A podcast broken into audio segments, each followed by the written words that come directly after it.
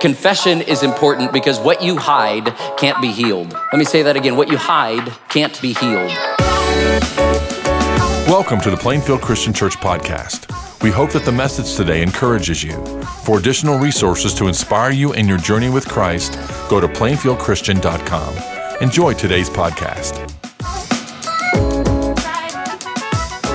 Good morning, church. Uh, my name's Luke. I get to serve as one of the ministers here at PCC. If you would, open your Bibles with me this morning to Ephesians chapters 4 and 5. Ephesians chapters 4 and 5 is where we're going to be. But before we dive into the message, I do want to just take a moment and acknowledge the situation uh, that's going on around the world. Uh, Riley mentioned to us earlier, and I love hearing about the work that God is doing here in Hendricks County through your generosity and God's grace through this church, but also all around the world in places like Papua New Guinea through the Hardys. Um, but we also support another ministry in Ukraine called TCI. Uh, and TCI is a school that trains ministers there in Ukraine, sends them out to work in local churches, and actually uh, trains people to become ministers all over a lot of those countries that are former Soviet bloc countries. And uh, we just had some of our very dear friends from TCI, Valak and Sergey, here among us a couple months ago. They ate, ate dinner at my home. We love them, but they're in an incredibly tense and precarious situation right now. So we want to just uh, lift our brothers and sisters around the world up before the Father in prayer this morning. Would you join me in prayer? Father in heaven, uh, we love you. Uh, you are a good creator, God, and you created all the people in the world. And we look forward to the day, Father, in heaven, when we're going to get to worship around your throne with people from every tongue and tribe and nation who are our brothers and sisters in your family. We look forward to that. We know, even here as we gather this morning, that we're not the only people gathering. There's a lot of other churches that you love here in Hendricks County, and there's a lot of other churches that you love all around the world. I think of our brothers and sisters in places like Afghanistan uh, who are gathering this morning to worship you as your people, knowing that in doing so, they're putting their very lives at risk. And so we ask, Father, that you would provide for them and protect them and enable them to maintain their witness. Um, Lord, even in deep moments of crisis that they face, I ask that you would give them courage, that in those moments they would still be able to stand and to say confidently that you are King of Kings and Lord of Lords. And we ask that you would shine brightly through them. Uh, Father, I, I, think of our, our high schoolers who are on a retreat this weekend. And I pray that as they're gathering for worship this morning, you would speak through Derek, that you'd speak through the other adult sponsors among them. We know that's such a critical age, um, that so many people who become followers of Jesus do so in that little window of years. And so this morning, today, to them, Lord, call them to yourself. And even, Lord, speak to them and call some of them into full time kingdom work. This is our prayer. And Lord, we lift our brothers and sisters at TCI up to you and all the surrounding churches there in Ukraine. We ask that you'd provide for them, that you would protect them, that you would enable them in the middle of all this tension and uncertainty to declare the gospel hope that you are still the God of the world, that you still reign, that you are still good, and that you have a plan and you are working it through to completion. We know, Lord, um, that even though there's no perfect country, you do use the empires of the world still to do your will sometimes. And so we ask for the leaders of our nation and every other nation that you would give them wisdom and that your kingdom come and that your will would be done on earth as it is in heaven. And in Jesus' name, all God's people said, Amen, amen. Uh, just out of curiosity for the game this evening, how many of you are rooting for the Cincinnati Bengals? Anybody show hands? All right, how many of you are rooting for the Rams? Anybody Rams? Okay. How many of you are like the only bowl I care about is a super big bowl of chips and queso? Anybody else? All right. Okay. Uh, here's kind of how I'm feeling about the game. This picture explains it all for me. I'm just happy Tom Brady's not there. Anybody else? Can I get an amen today? Woo! It's gonna be a good night. You know, I got a text from a buddy a few days ago. Uh, let me read it to you. And I quote uh, this is what he says in this text. He says, Hey, I know it's kind of late notice. So help me, by the way. If any of you call me right now, we're not friends anymore, all right?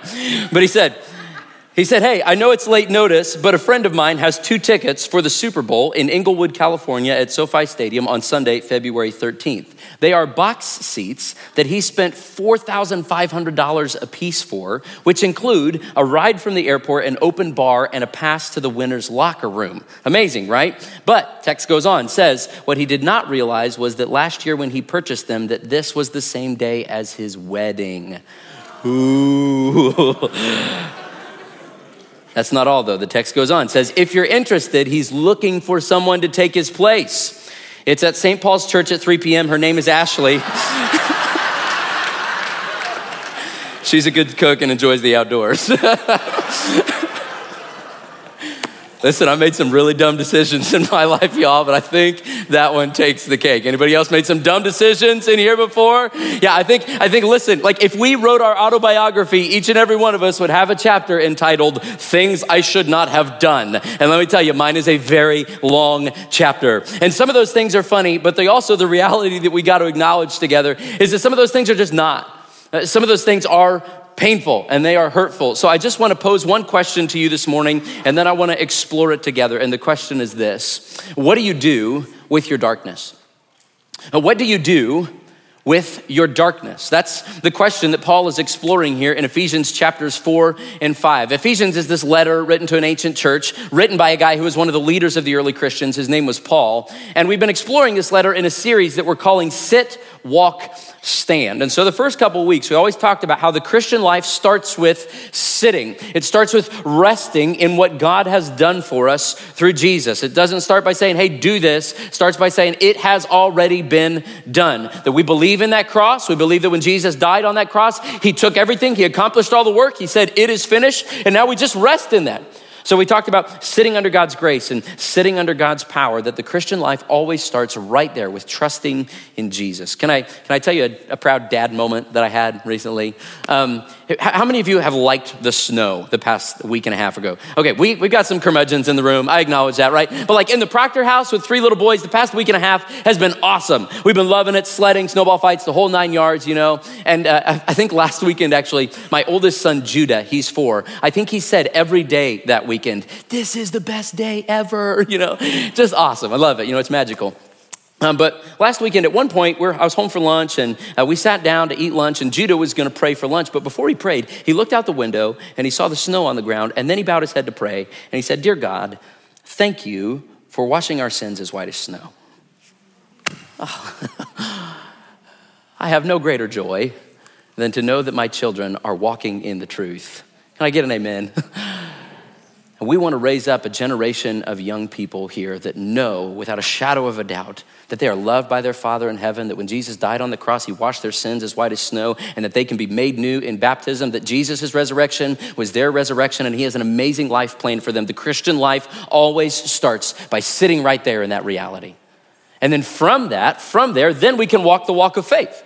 And so then we talked about walking together, but today we're talking about walking in light, walking in light. So, what do you do with your darkness? But before we answer that question, we kind of have to acknowledge the fact that at the very least, before Jesus, we were in darkness. Uh, Paul talks about this pre Jesus life in Ephesians chapter 5. He says, For once you were darkness. Now that was pre Jesus, but now Paul says, Now you are light in the Lord. So Paul says, live as children of light. Literally, he says, walk as children of the light.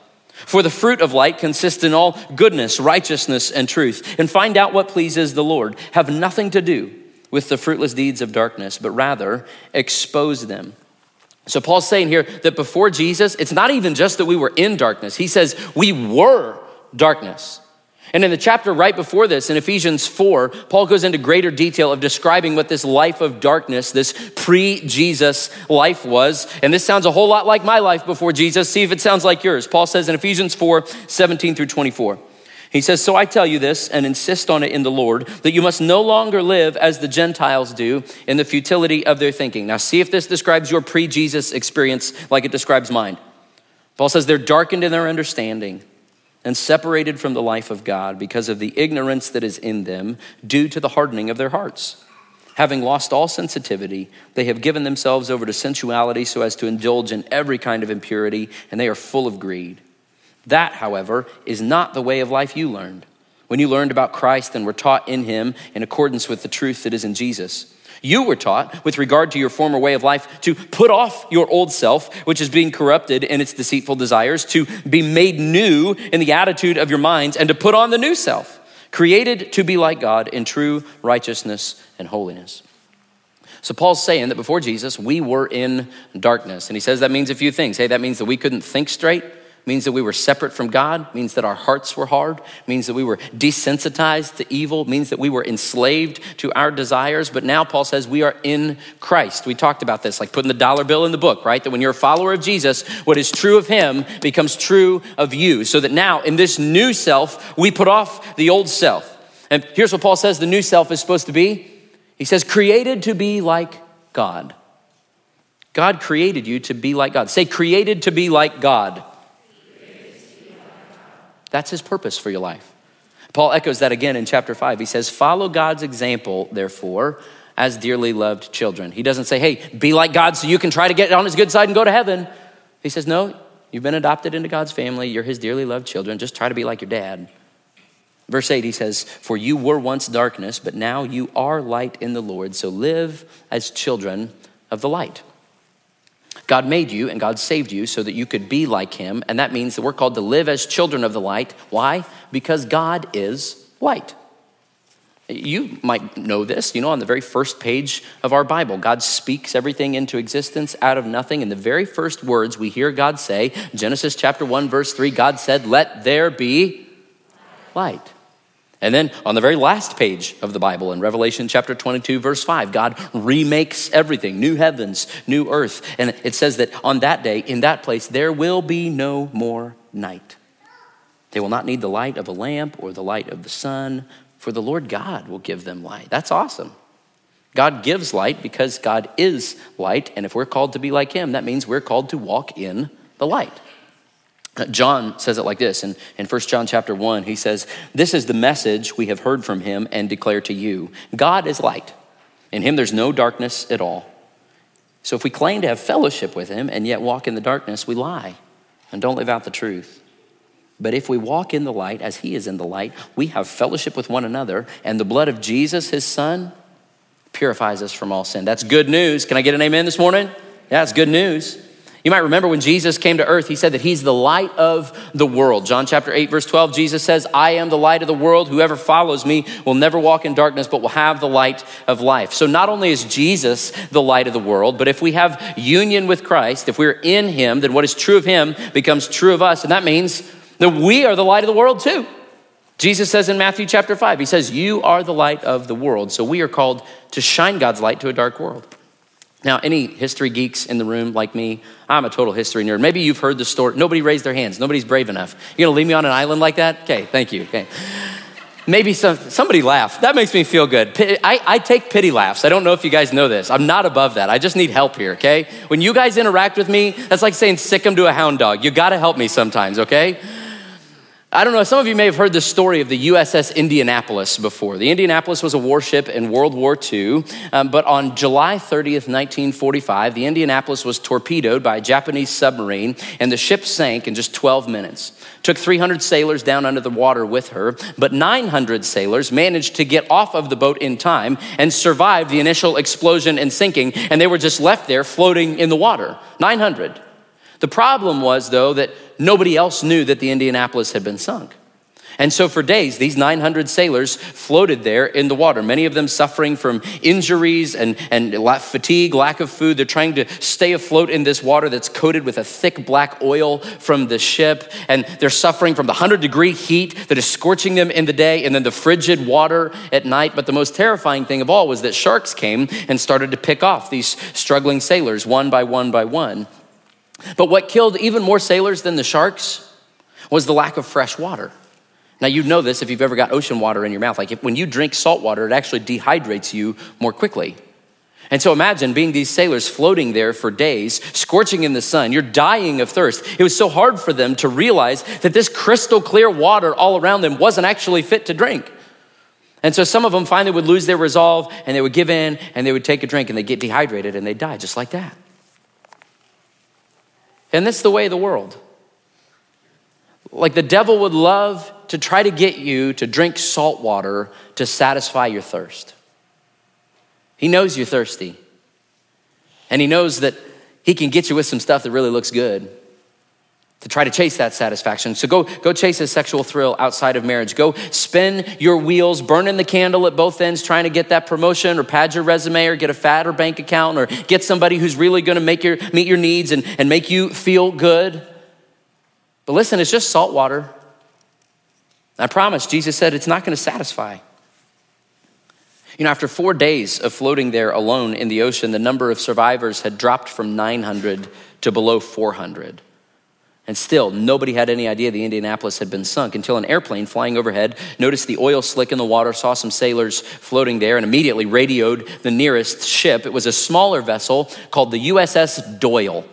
Now, the captain of the Doyle had strict orders to head south. But when the captain of the Doyle heard about these sailors stranded in the water getting picked off by sharks, he disobeyed those orders and immediately turned around, went full steam ahead to the north to try to rescue them. But eventually, the captain of the Doyle realized that he was too far away. He wasn't going to be able to reach the sailors by nightfall. And so the captain of the Doyle did something absolutely unthinkable. He ordered that the ship's spotlight be turned on and aimed straight up into the night sky.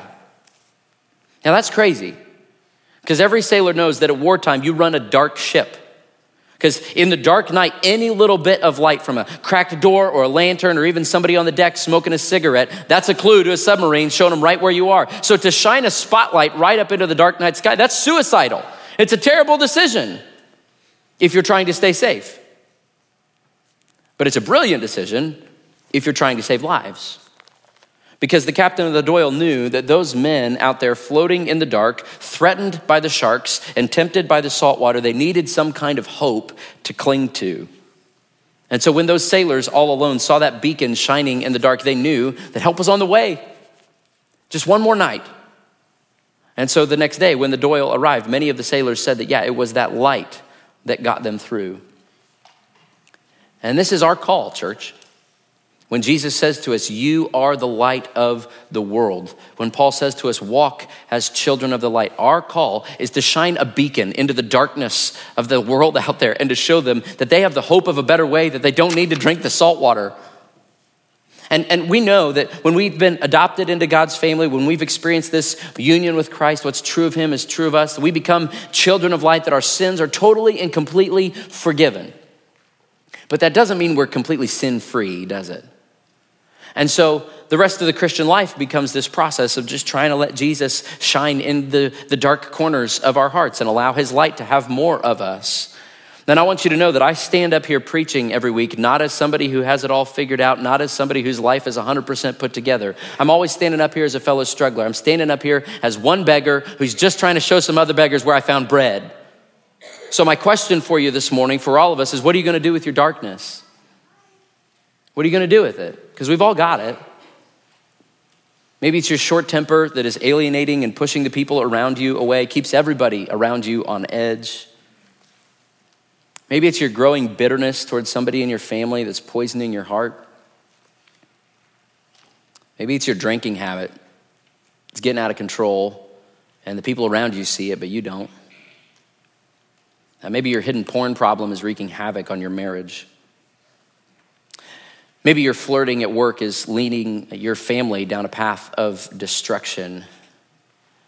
Maybe you're in a relationship with somebody who's leading you further away from Jesus, and you know you shouldn't be, but you just like it. Maybe your money habits are driving you deeper and deeper into debt and into shame, and you feel like you just got to keep them a secret because it's out of control. Maybe your self righteous spirit at work is causing people to avoid you, and it's tainting your witness. Maybe your harsh and judgmental attitude is costing you a relationship with your grandkids. I don't know what it is, but I know we all have it. So, my question for you this morning is what are you going to do with your darkness? You have some options. Option number one, you can hide it. You know, you can go around putting on a mask put on a face and you can come to church and sit next to other people who look like they have their lives together. They look like their lives are perfect, but you sit in church and you're sweating and you're scared like a long tailed cat in a room full of rocking chairs. and you're thinking, man, what if they found out? Like, what if, heaven forbid, what if my life wasn't perfect? What if it got out that I have a little brokenness I'm still working through? What if they found out? What would they possibly think of me? And so you just stay in the dark and you hide it. You can hide it. You can deny it. You're a smart person. You know how to jump through all the right mental hoops to convince yourself that you're okay and that you don't need help. You can delay it. You can say, No, not, not right now. I got enough going on. Enough. I, will take care of it another time. Or you can justify it. We're really good at that. You think, no, I mean, it's not that big a deal. It happened a couple times. You know, it was a long time ago. Um, yeah, I can't help how I feel. Definitely not as bad as that guy. And, and if, if, if my wife was just more attentive, if my husband wasn't so distant and so critical, if my boss just wasn't so unfair, you can justify it. You can attack it. You can say, Yeah, I don't, I don't like this part of me, so I'm gonna try harder to do better, and I'm just gonna buckle down and I'm gonna grit my teeth and I'm not gonna let it happen again. Or you can escape it because the darkness is uncomfortable. And so you spend every moment filling your ears with noise and every spare second looking at your phone, anything to keep the darkness away because the darkness is uncomfortable. Even if you got to medicate to stay away from it, you, you, eat a little too much, you, you drink a little too much, you pop a pill every now and then, you get out the credit card, you go on a shopping spree because that makes you feel better, you, you, you scroll on your phone somewhere you shouldn't. What do you do with your darkness? It depends. I mean, if you, if you think you have to start with walking instead of with sitting, if you think it's up to you, then you can hide it, delay it, deny it, attack it, escape it. But if you start with sitting, if you really rest in the fact that Jesus did actually die for you, and he does already know, and that he really will shower you with his grace if you sit right there and you actually trust Him, well, then there's only one option left. Take a look at this video.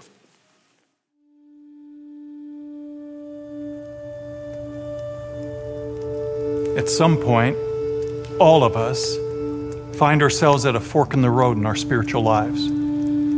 Suddenly, you find yourself staring down two paths, two distinctly different paths. One says, pleasing God. The other says trusting God. You look at the trusting God sign. You think it sounds good, except it doesn't give me a whole lot to do. It's too passive. It's like uh, if we're going to do this Christian life, I mean, really do it, then, then we're going to have to have a little bit something more than just trust, right? So you look back at the pleasing God sign. Now, now that makes sense right? I mean, because after all he's done for us, the least we can do is please him. So this path leads to the room of good intentions. Oh, man, it is an impressive room. My golly, with impressive people, passionate people. You're surprised to see that everyone in this room is wearing masks, but they are immaculate and beautiful, like the mask they hand to you. Everyone here is doing just fine.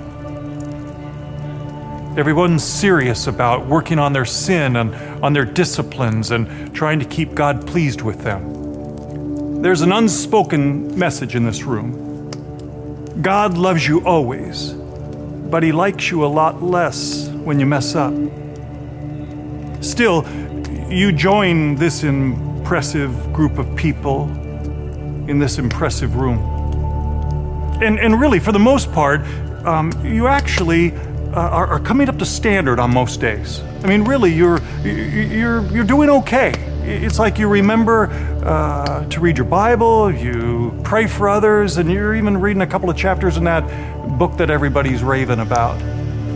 God's God's uh, glad that you're doing your to do list. He's not happy about your thoughts, though. He's disappointed that. If you were serious about your sin, you, you, you would fix that. After a while, you, you realize nobody in this room really knows you. They know your mask, but they don't know what you look like behind the mask. They don't know that you're struggling. They don't know that in spite of all your passionate sincerity, you don't believe that you really have pleased God for a minute of your life. You're exhausted, bluffing and faking like you have it together. And so one night, when nobody's looking, you slip out the back, bone tired and dejected and disillusioned you walk out onto the path until you hit the fork in the road again. trusting God. Well, if there's no other option, and you find yourself out on the path that leads to the room of grace, it's a lot less impressive room, but it is infinitely more inviting. Oh, you are welcomed into this loud conversation, and there are sincere smiles. Oh my, there's not a mask to be seen anywhere. The people in this room, they are messy, but honest. They, they tell each other the truth about themselves and what they're struggling with, and nobody's trying to pretend like they've got it all together. There's, there's a silent message in this room, too. It says, God is delighted with you, wild about you, regardless of how you behave. The people in this room actually seem to believe that God loves them and likes them all the time, even when they mess up. After a while in this room, you find yourself slowly starting to tell the truth about yourself and the things you struggle with and you are shocked to discover that God is right here in the midst of it. His arm tightly around you, loving you, enjoying you. He smiles at you and he says, You know, I really am big enough to handle your stuff, all of it. It doesn't surprise me, it doesn't shock me, it never comes between you and me. I am crazy in love with you on your very worst day. Now, listen to me. I just want you trust me with who I say you are. And I want you to learn to let other people love you with all your stuff. It will free you to love like crazy because you will have experienced being loved.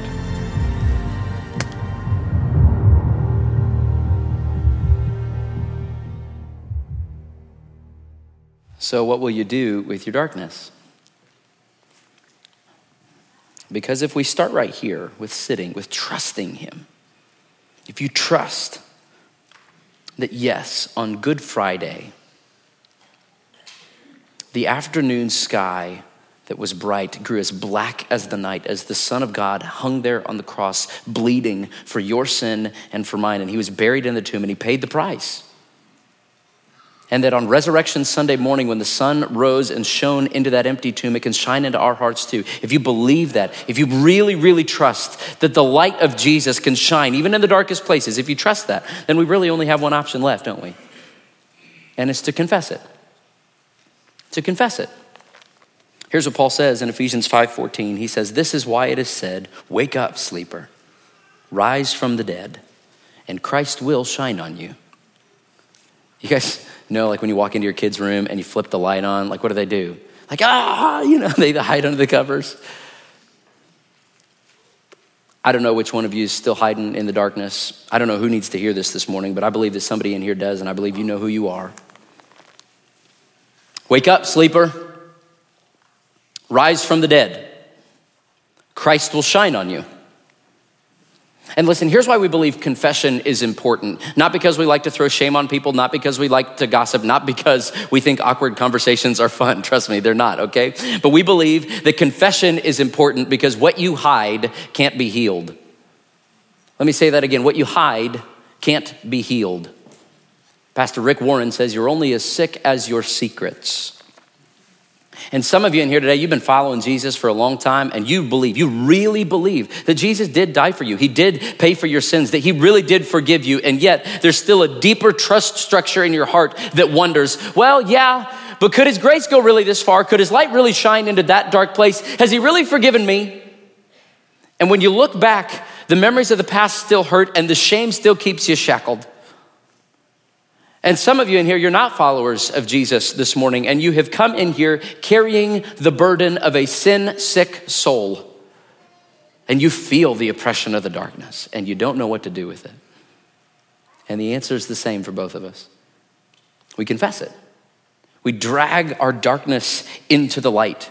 And, and, confession is an interesting thing because, yes, confession is between us and God. Like, confession is something you should do personally, just between you and God. To confess your darkness to Him, to allow His light to shine on you, to say, Yes, Lord, I'm gonna trust you. Do that with Him. But confession is also really important face to face with another human being. In a big church like this, it's really easy to get lost. It's really easy to stay anonymous. And so, if you wanna be known, you gotta take the first step. And so it's really important that you're plugging in, that you're getting involved in a group of people that will look you in the eyes on a regular basis. And you know their baggage and they know yours. And they're going to speak the truth to you. You're going to speak the truth to them. And you're going to love each other anyway. And here's why that's important because we believe that God speaks in three primary ways God speaks through His Word, He speaks through His Spirit, and He speaks through His people. And so when you actually bring your darkness to light in front of another Christian brother or sister, you actually get to hear with your own ears God say to you, You are forgiven. You're forgiven. Uh, last week we talked about Dietrich Bonhoeffer, who was a Christian leader in Nazi Germany, stood against the Third Reich. He was executed in a concentration camp later on. And he wrote this phenomenal little book called Life Together about Christian community. Let me read what Bonhoeffer says about this. Bonhoeffer says, Our brother has been given to us to help us. He hears the confession of our sins in Christ's stead, and he forgives our sins in Christ's name. He keeps the secret of our confession as God keeps it. When I go to my brother to confess, I am going to God. Bonhoeffer goes on to say that a man who confesses his sins in the presence of a brother knows that he's no longer alone with himself. He experiences the presence of God in the reality of the other person. As long as I'm by myself in the confession of my sins, everything remains in the dark. But in the presence of a brother, the sin has to be brought into the light. And I know this to be true in my own life. The moments in my life where I have felt most loved are the moments when I bring my darkness into the light in front of another brother or sister. And I get to know without a shadow of, a doubt that in that moment, in my messiest, most disgusting moment, I'm still loved by that person and I'm still loved by my Father in heaven. And that is an unspeakable kind of joy and confidence that I want you to be able to have as well. So, what are you going to do with your darkness? Uh, First John chapter 1, we read it earlier that talks about how God is light and we're supposed to walk as children of the light. Goes on to say this. He says, If we claim to be without sin, we deceive ourselves, and the truth is not in us. But if we confess our sins, he's faithful and just and will forgive us our sins and purify us from all unrighteousness. Now that that's good news. That's really good news. And so, what are you going to do with your darkness? Steve texted me this morning and he said, Hey, remember that the mark of a good preacher is not that the church leaves saying, What a lovely sermon. It's that they leave ready to do something. The gospel is good news that is announced and always demands a response from us. So, we're going to have an opportunity for you to respond today. This is not just a rhetorical question. When we move into the new worship center, over there in that corner, like if you exit, go over there. In that room, there's, a, there's a, some couches, some little chairs over there. That's going to serve as a little prayer room for us, a little response room. Where on a regular basis, there's going to be people over there ready to, for you to respond. So, like if you're here and you're ready to become a follower of Jesus or explore what that looks like and you're not, go over there. You can go right now. You can go after the service. You can go during the last song. Go over there. There's going to be a couple of our elders over there and they're going to be ready to pray for you and to talk with you. If you have some kind of physical weakness, if you've just been dealing with health stuff, they have some oil and they're ready to anoint you with that. That seems a little weird, but it's just a way of setting you aside and setting you apart for God's special care. If you're going through some relational difficulties or some spiritual oppression, there's some stuff at work, whatever it is, and you just need to talk with somebody, you just need to pray it out, go pray with them. And some of you have been living in a secret for a long, long time, and your soul is sick because of it, and you need to be healed. And if the Holy Spirit's been moving on your heart, please, please, please don't put it off. Go, go talk, go pray with those elders. They would love, love, love. And I promise you will not be met with guilt. You will not be met with fear. You will not be met with shame. You will be showered with the grace of Jesus. Let me close with a story. There was once a great and noble king whose land was terrorized by a wicked and crafty dragon. Like a massive bird of prey, the scaly beast delighted in ravaging villages with his fiery breath. Hapless victims ran from their burning homes only to be snatched into the dragon's jaws or talons. The king led his sons and his knights in many valiant battles against the dragon. But one day, Riding alone in the forest, one of the king's sons heard his name being purred soft and low. The young prince thought for a moment that maybe he was hearing things. He felt a strange hesitation in his heart, but again his name was called. And he looked, and there in the shadows of the trees, curled among the boulders, lay the dragon. The eyes of the creature fastened ablaze on the prince, and the reptilian mouth stretched into a seductive smile. The dragon said, Don't be alarmed, as gray wisps of smoke rose lazily from his nostrils. The dragon said, I'm, I'm not what your father thinks of me. What are you then? demanded the prince, instinctively drawing his sword. The dragon said, I'm more than what you've been told, my prince. I am delight. I am pleasure. Noticing the prince's hesitation, the dragon said, Come, ride on my back. You'll experience what only few can imagine, what no king has yet experienced. Come now, believe me, I have no harmful intentions, truly. I seek only a friend, someone to share my flights with me. I'm lonely. Have you never dreamed of flying, my prince? Have you never longed to soar in the clouds? Have you never longed to take what isn't yours? The prince felt intoxicated. Was it the smoke that seemed to curl its way toward him with every word, or was it the words themselves? Visions of soaring high above the forested hills of his father's kingdom drew the prince down from his horse, and the dragon, the dragon was stunning. The prince had never seen emeralds so green as the dragon's coat. As he marveled at its strange beauty, his curiosity brought him closer. And knowingly, the dragon unfurled one great webbed wing, brilliantly adorned in gemstones stolen from some kingdom past. Come, my prince, come ride with me. And in one fateful decision, the prince sheathed his sword and placed his hands and feet on the brilliant stones and climbed atop the serpent's back. The dragon rose immediately to its feet. The prince had been deceived of its size, for now it seemed more powerful and immense than many horses.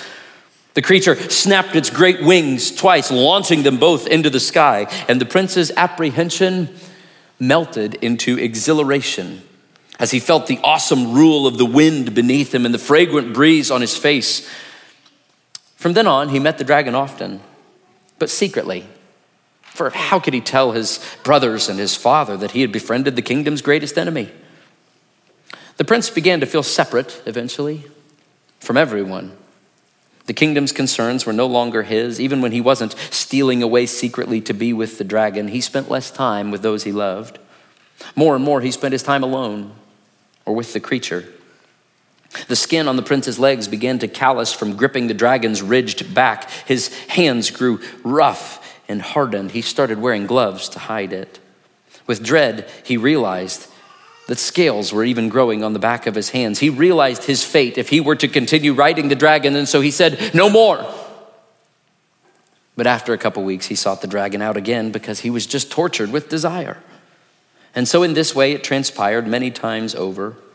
No matter what the determination, the prince eventually found himself pulled back to the dragon, and the dragon's charms that were so gentle in the beginning now held the prince more tightly than he had the will to resist. Silently, Patiently, the serpent waited, always waited. One cold, moonless night, their excursion became an attack against the sleeping village. The dragon torched the thatched roofs with fiery blasts from his nostrils, and he roared with delight when the terrified victims fled from their burning homes. Swooping in, the dragon belched again, and flames engulfed a cluster of screaming villagers. The prince closed his eyes tightly in an attempt to shut out the horror and the carnage, but he could not. And sometimes, he even allowed himself to feel the thrill. Then, in bitter remorse, his heart sinking in shame, he, he tried to hide himself, but the flames of the burning village lighted on his face. And in the pre dawn hours, when the prince crept back from his dragon rides, the road outside his father's castle was usually empty, but not tonight. Terrified refugees streamed into the protective walls of the castle. The prince attempted to slip through the crowd to close himself in its chambers, but some of the survivors stared and they pointed at him. One woman cried out, He was there. I saw him on the dragon's back. Others nodded their heads in agreement. Some stared in disbelief and growing recognition. The prince was horrified when he saw his father, the king, in the courtyard holding a bloodstained and seemingly dead child in his arms. The king's face mirrored the agony of the child's mother. The king heard the angry cries and looked up, and his eyes found the prince's. The son fled, hoping to escape into the night, but the guards apprehended him as if he were a common thief. They brought him into the great hall where his father sat solemnly on his throne, and people on every side hurled their accusations against the prince. Banish him, he heard one of his own brothers cry. Burn him alive, other voices shouted. Let him burn the way he burned our children and our homes. As the king arose from his throne, bloodstains shone darkly on his royal robes, and the crowd fell silent in expectation of his decree. The prince, he couldn't bear to look into his father's face, and so he stared down at the floor when the king commanded him Take off your gloves and your tunic. Was his shame not already enough? The prince had hoped for a quick death without further humiliation, but now he resigned himself to his fate, and he obeyed, slowly, agonizingly, dreading to have his metamorphosis uncovered before the kingdom. Sounds of revulsion rippled through the crowd, and parents covered their children's eyes at the sight of the prince's thick, scaled skin and the ridge that was now growing upward along his spine. He was horrible. The sight was so ghastly that many just turned away in disgust. But the king strode toward his son the prince readied himself. He fully expected a backhanded blow, even though he'd never been struck by his father. Instead, his father pulled him to himself and embraced him and held him tightly and wept. In shocked disbelief, the prince buried his face against his father's shoulder, and tears began to burn down his scorched cheeks. The king said, Do you wish to be freed from the dragon, my son? The prince answered in despair, Father, I've, I've wished this so many times, but, but I know there's no hope for me. The king said, Not alone. You cannot win against the serpent alone. The prince sobbed bitterly, But I'm, I'm no longer your son, I'm half beast. He began to convulse in such cruel remorse that even the villagers pitied him. But his father replied, My blood still runs in your veins. My nobility has always been stamped deep within your soul. And with his face still hidden tearfully in his father's embrace, the prince heard the king instruct the crowd and say, The dragon is crafty. Some fall victim to his schemes, for he is a great deceiver. And some fall to his violence, for he has only wickedness in his heart. But there will be mercy for all who wish to be freed. Who else among you has ridden the dragon? The prince lifted his head to see someone emerge from the crowd, and to his amazement, it was his older brother, who had been lauded throughout the kingdom for his battles against the dragon. Others came. Some came weeping, others hung their heads in shame. But the king embraced them all. This is our most powerful weapon against the dragon, the king announced. Truth. No more hidden flights. Alone, we cannot resist him. So, what will you do with your darkness? Let's pray. King Jesus, we trust you. You are good. You have finished the work. We rest in your grace and in your power. And from there, Father, we ask, I ask for my brothers and sisters here in this room that you would give them the courage to step into the light, that we would wake up, that we would rise from the dead, and that you would shine on us, Lord, and that we would know your freedom and your peace. We love you. And it's in Jesus' name we pray. Amen. Thank you for listening to the podcast today. It's our desire for you to grow in your understanding of Christ's love and our mission to love all people to new life in Christ. If you would like to receive our podcast every week, we encourage you to subscribe to the Plainfield Christian Church podcast on whatever podcasting platform you prefer. Have a great week.